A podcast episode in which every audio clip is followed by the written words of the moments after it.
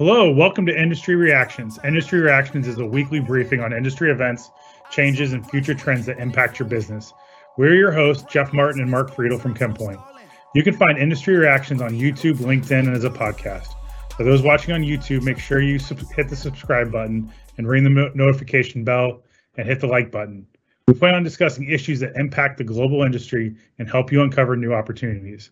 We hope this will provide market intelligence that will keep you ahead of changing market conditions. All right, Jeff. And our first story this week is an update on Hurricane Ida, which had a fairly big impact on the Gulf Coast, specifically uh, uh, Louisiana. So there's still quite a bit of oil and gas production that remains offline. Um, it is slowly recovering from Hurricane Ida, and you know one of the the the, the bigger impacts. I actually saw this this morning was the the power grid and how that's taking a long time to get get back online as well. Apparently, the number of power power poles that were knocked out uh, for this hurricane was more than Hurricane Katrina, which was a bit surprising to me. But obviously, the oil and gas um, industry is suffering. Uh, a, a big chunk of oil and gas is still offline, and we're seeing crude oil prices steadily climb above $70 a barrel. Yeah, no, it's quite a storm, and they. I know that Gulf Coast region has gotten hit by the uh, tropical storm Nicholas as well last week. So uh, being able to recover from all of that and getting those things back online is critical to our uh, to the petrochemical industry. Yeah, great point. Now, thankfully, there wasn't a ton of force majeures that were declared, but a handful, and I think it's really impacting uh, oil and gas more than anything. Yeah, we'll say we'll work through that with time. Um, next up, Asia's petrochemical industries uh, has been facing some logistical challenges, just like everywhere else across the world. Um, compound, it's been compounded recently by inclement weather, as well as some of the regional producers taking advantage of the strong demand across the world. Um, some of the ocean freight rates have really climbed as of recently. So typical freight rates for a 40 foot container now around $22,000 to the East Coast in the US, and those to Northern Europe are at more than fourteen thousand dollars. Uh, so yeah, we're just seeing logistics costs climb and climb, and just the inability um, to move things around the around the world right now. Yeah, and the one thing I read was the the comparison. So twenty two thousand dollars from China to the U.S. East Coast. Well, before the pandemic, I saw prices that were around three thousand dollars per forty foot container. So that puts it in perspective of how big it was. And yeah, some inclement weather. I believe there was a ty- typhoon that was headed for one of the major ports there um, outside of Shanghai, but I don't believe it's going to have a, a, major impact or it, the storm weakened dramatically before it uh, had any impact. But I think preemptively, some of those ports were were either shut down or, or reduced capacity. Yeah, it's just how you know those container shipping rates just affect the cost of everything from tennis shoes to uh, chemicals across the board. It's uh, it's crazy how those costs ripple across the economy. Yeah, they've been saying do your Christmas shopping now. all right, I think we've all heard the stories around the automotive industry and what a, a, crazy year it's been for for the automotive industry. I don't think we've talked too much about it in this podcast, but um, just a quick story. GM uh, made an announcement that they're going to uh, cut production um, in their uh, facility in Lansing, Michigan. Um, and again, they're citing just the continued supply constraints really tied to the global semiconductor shortage. So, not really new news here, but uh, worth noting that the issues in the automotive industry are continuing. Yeah, I, have read that you know GM was in the news this week, but that's continuing across to everybody. Um, so Ford and the other manufacturers have said they've had the same things. And you were talking about Christmas shopping in our last story. The uh, PlayStation 5 is delayed, or it's hard to get a hold of too because of the whole chip shortage. So um, I know that's uh, just affecting everything. It's crazy. Yeah, how you gonna how you gonna distract your kids without your PlayStation? What kids? No.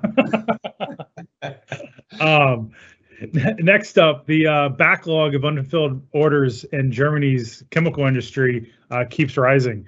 Um, so they've hit a record high in outpacing sales growth amid all of the supply chain problems they're having there as well.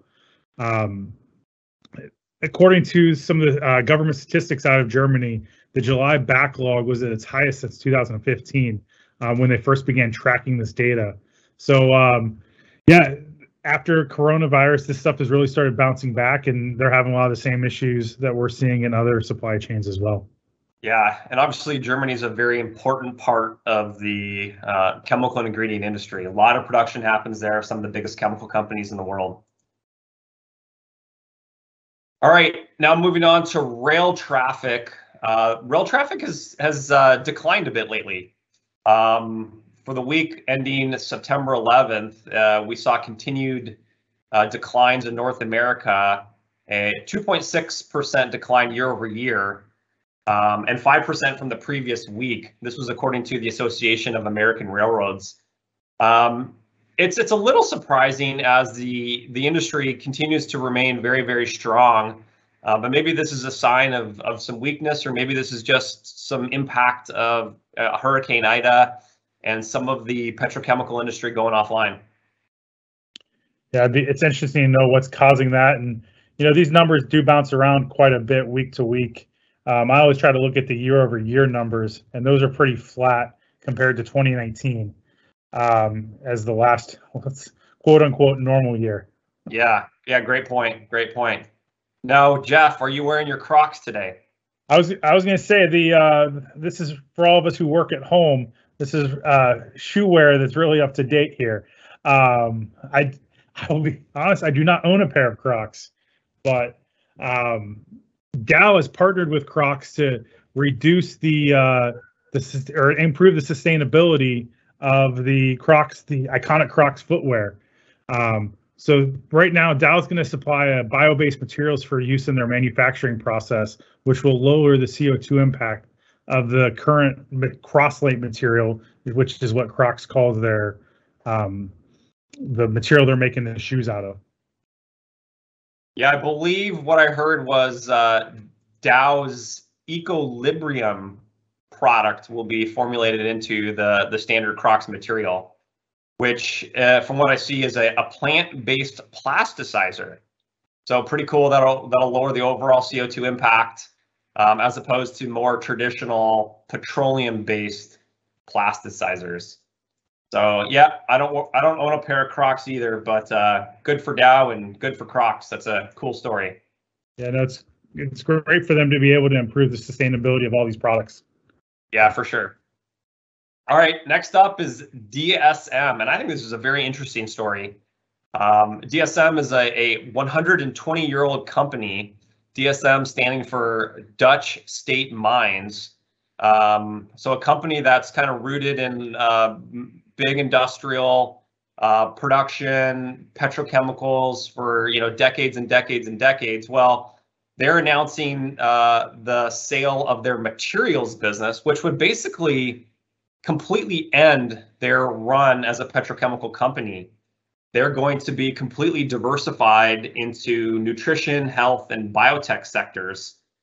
The materials business uh, in 2020 had sales of 1.9 billion which is roughly 20% of DSM overall sales and nearly 3,000 employees. Obviously, it's probably quite a bit bigger this year. Um, these are some of their nylon products, the Dyneema business.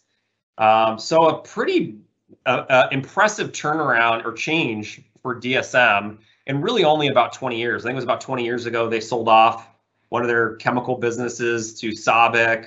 Then more recently, they sold their uh, resins business to Covestro. So if and when this sale happens, it will basically completely 100% turn over and transform the DSM portfolio. Yeah, it's interesting that that Dyneema product has a great brand name in the uh, in the, te- the technical textile products um, and fiber industry. So I'm sure there'll be buyers out there for their for that material. Um, and yeah, I've also it's interesting. Um, a lot of the Dutch companies have been um, we'll say, transforming themselves away from petrochemical products. Um, you know, you, you, hear a lot of news about those companies looking for new industries and that are no longer petrochemical based. Yeah, great point. More value-added markets for sure. Yeah. Next up, um, ADM has unveiled a new flavor production facility in Punga, uh, Pro, uh, in, in China. I'm going to say I'm going to um, in Zhejiang province in China. Um, the fully automated center is dedicated to uh, adding new flavors, uh, especially for that market. Um, so there's a lot of um, ADM's been looking for a lot of different businesses in the, that area.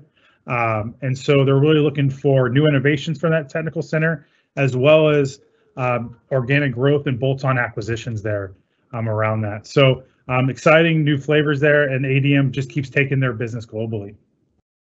Yeah, it seems like they're going bigger and bigger into the flavors and fragrance market.